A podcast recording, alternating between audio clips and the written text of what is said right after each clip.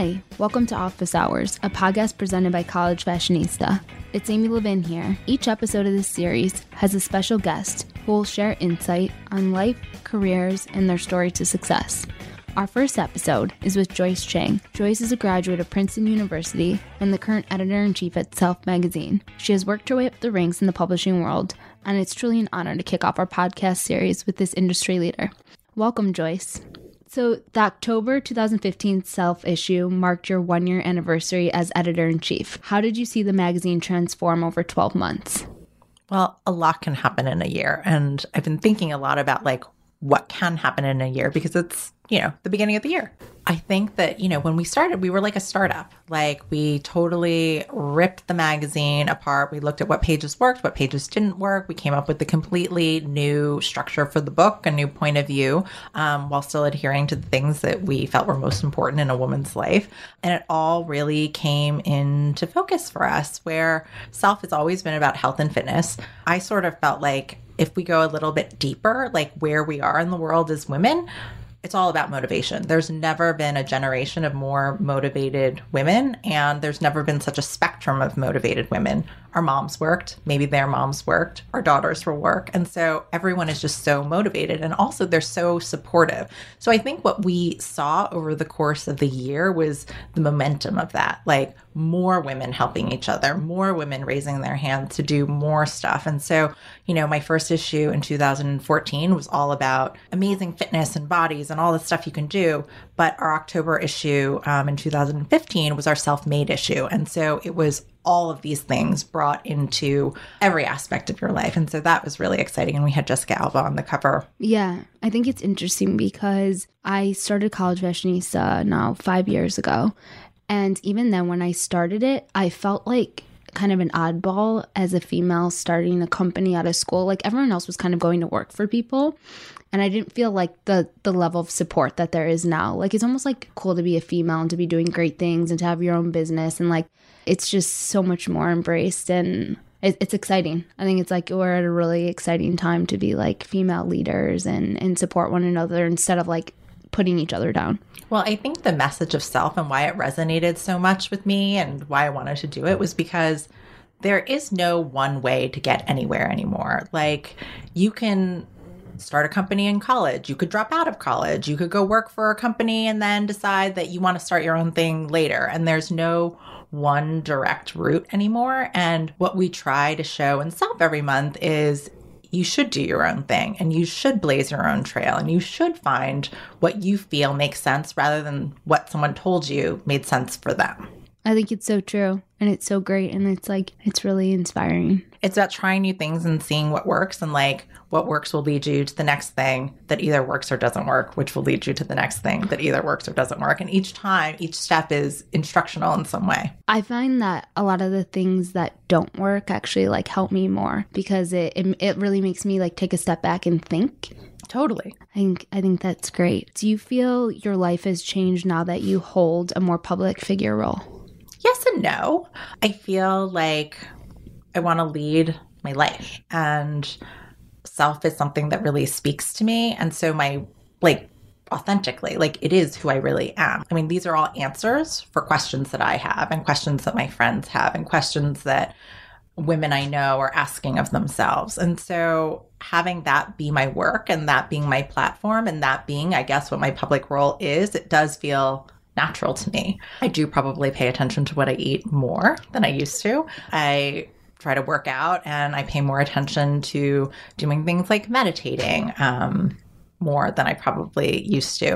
And I think part of it comes with age too. Like it's not just about a public role that you do things for the purposes of having an audience. You know, as you get older, things change. And like the other night, I was thinking, I was like, oh, what should I eat for dinner? Um, should I go make dinner plans? Should I order dinner? What should I do? And I opened up my fridge, and my fridge was so organized. And I actually found that I had like made like a chicken chili and froze it at some point. and I had this like amazing, healthy home cooked dinner in the freezer. And I was like, when did I become a person who like makes her own like white chili and freezes it? And Yeah, when like, did I become I? a person who like has a really organized refrigerator? But like somehow it happened and I was like really glad it happened.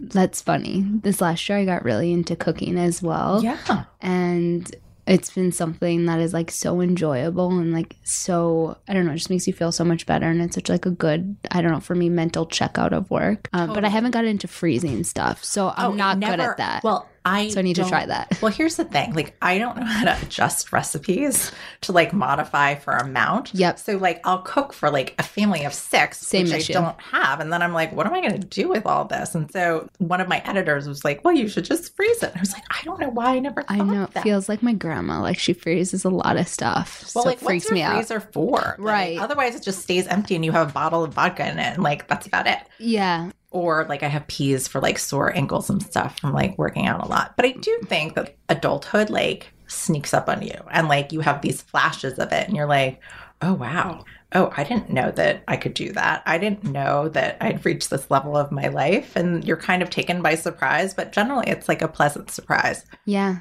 Agree. Agree. I totally agree.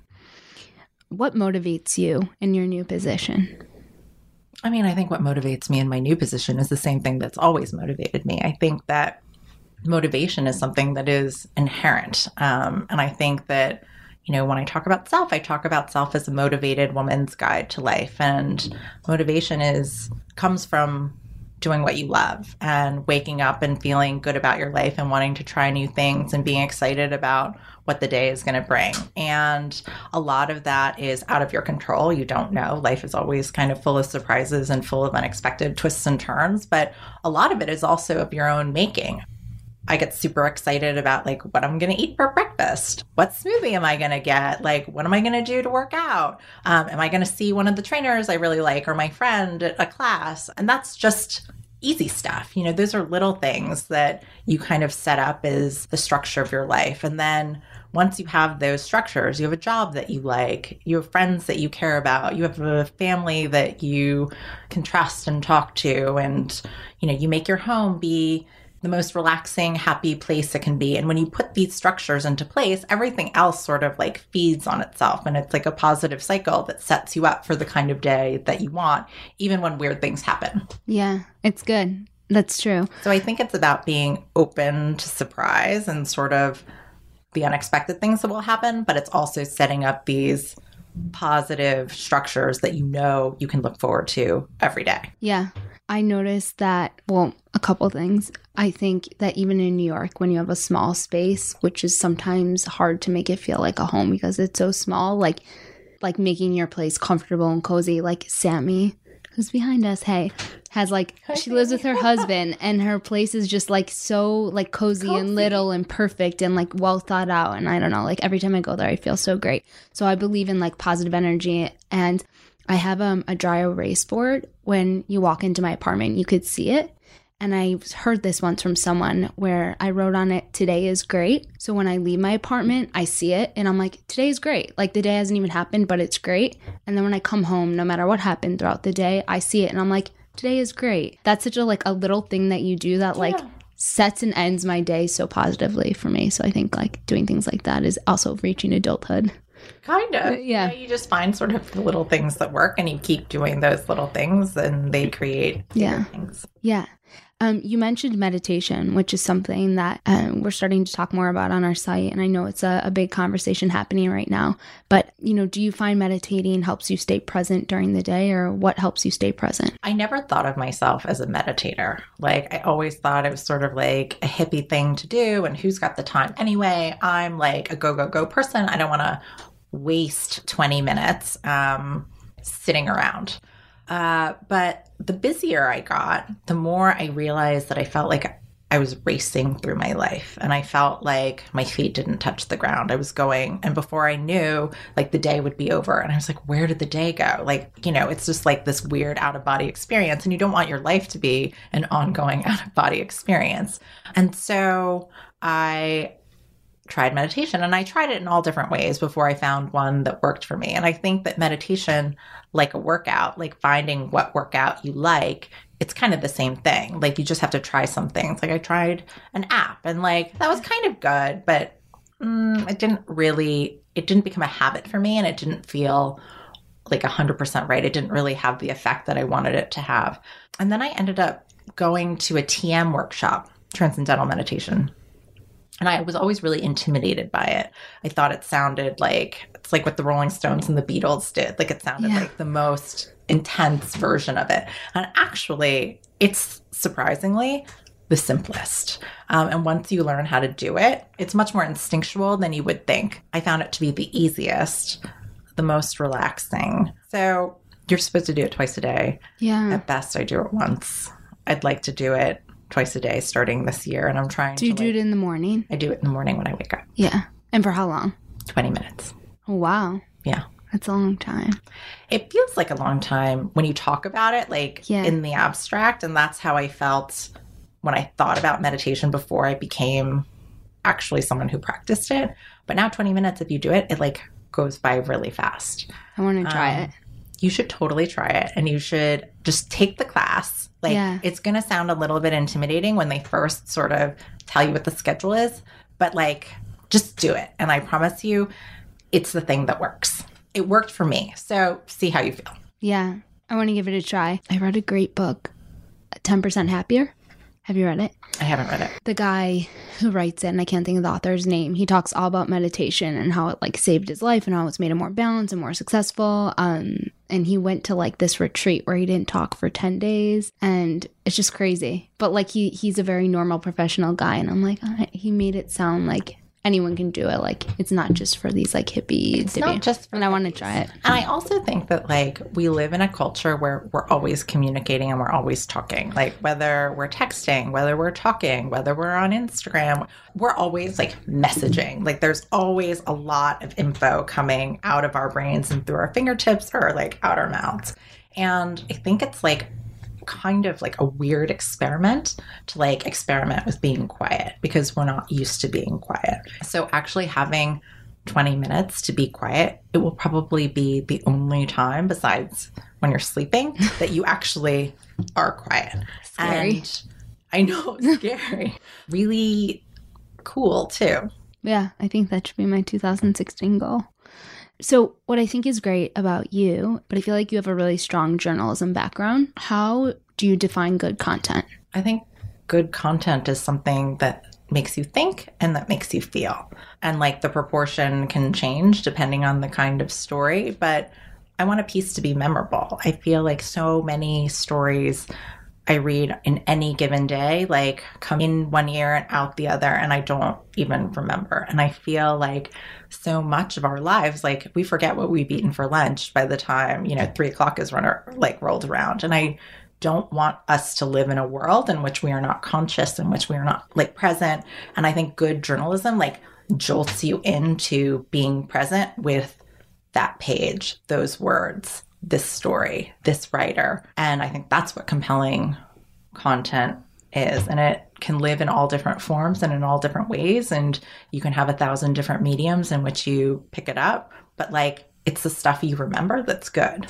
Yeah. We were having a conversation about how different curriculums are in college now and especially in communications and journalism departments where like you know social media being classes and it's just crazy how how much journalism majors have changed and even we notice it with our student our style guru contributors the way that they're learning grammar and content creation. And so yeah it's it's definitely interesting but i think good content will always be good content no matter if we move digital or wherever we move. And i think it's important for college students to like learn what good content is and how to create it. And you know a podcast is content. Yeah. And I hope that we say something that someone remembers. Yeah. Know? Even if it's one sentence, even if it's one snippet, like if you remember throughout that day something we said, like I hope it's a meaningful conversation. And I, hope I think someone, it's meaningful. I hope someone carries with it, you know, even if it's like a tip that's like right on your dry erase board. Right.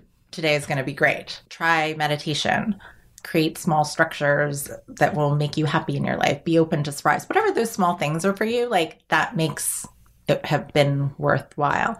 When I was in college, we didn't have a journalism school. I, I was an English major and I was a creative writing certificate. So I didn't really think about what journalism was or what it wasn't. And I ended up going to J school afterwards. But I really feel like journalism is a practice, like meditation is a practice. And the more you do it in the real world and apply it to your real life, that's how you get better at it. It's not really something you can learn like sort of the basics, but like truly you're not going to learn journalism in school. You learn journalism by being out in the world and asking a lot of questions. Yeah. And it's it's very much like a practice thing. It's like practice, practice, right, right. Um, and then your voice develops.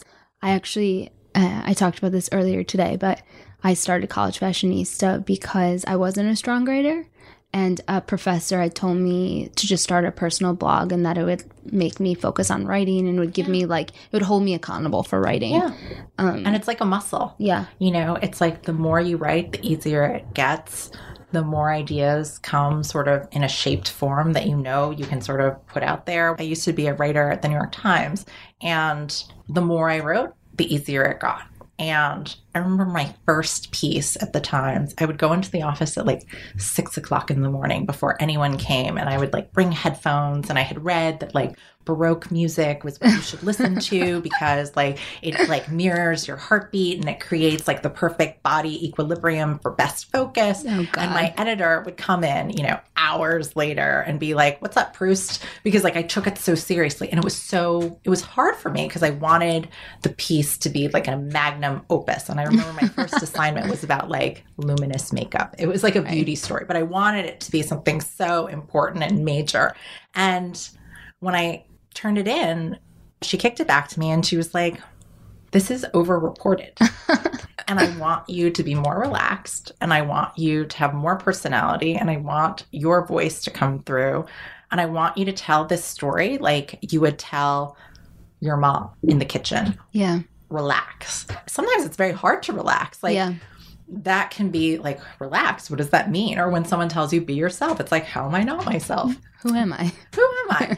But like once you sort of like let a lot of those lessons go and you just get used to being yourself and you get used to writing and you get used to being comfortable with your own ideas then it becomes easy and then it becomes like super fun. Yeah. Do you still write a lot? I don't write as much as i used to by like a long shot. And because I don't write as much, like the muscle isn't as developed. And yeah. so when I write my editor's letter every month, it's kind of hard for me. Yeah. Um, to like sit down with my thoughts and this is what I want to say to my readers this month. And like a lot more people read me than they used to read me too. So there's a little bit of that. No pressure. No pressure. Mm-hmm.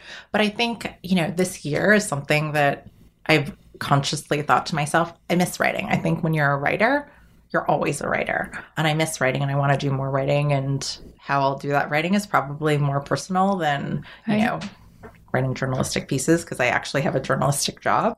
But yeah, I plan to do more writing this year and I'm really psyched and looking forward to it. Yeah, that's a good goal. Two more questions. From more from like a fashion angle, we are on College Fashionista talking about athleisure that leisure look. And i think it's it's obviously very relevant for a lot of different jobs and cities but for college students they are very much going to class then going to work. it's work a lifestyle. It's a yeah, lifestyle. Thank god. Yeah. And i know. I love it uh, as well. What are your favorite athleisure brands at the moment? I love mixing you know fashion with athletic clothes. Like i will wear adidas and nike all the time. Like today, I was running around before I went into the office and I was wearing Nike Flyknit sneakers. Um, I think these pants are the Row, the sweater's Proenza. And, you know, it's just about what the mix is. I also think that we're in this moment where there is just so much, so many new little designers out there. Yeah. Like I love Michi, um, I love Vimmia, I love Alo, and I just feel like when you go to work out, when you're actually in your workout clothes, it's like you're wearing like an outfit that says something about your personal style, not just clothes to work out in. Yeah. Um, and then when you leave the gym or you leave your class or whatever, you mix it in with all the other pieces in your wardrobe and it's very fluid. I remember over the holiday, my family lives in LA and I was home for kind of a long time. But I had packed a very like efficient suitcase. I ended up being invited to this very fashiony dinner and I didn't really quite have like all the pieces together and I didn't have a concept that I really like loved and I didn't have my normal wardrobe to like pull from. And so I was like cobbling together this outfit and I was like, could I wear these Givenchy pants with this top that I would that I got at Bandier? Maybe, you know, and Definitely. I love and I love having that like range and permission to like play in that way.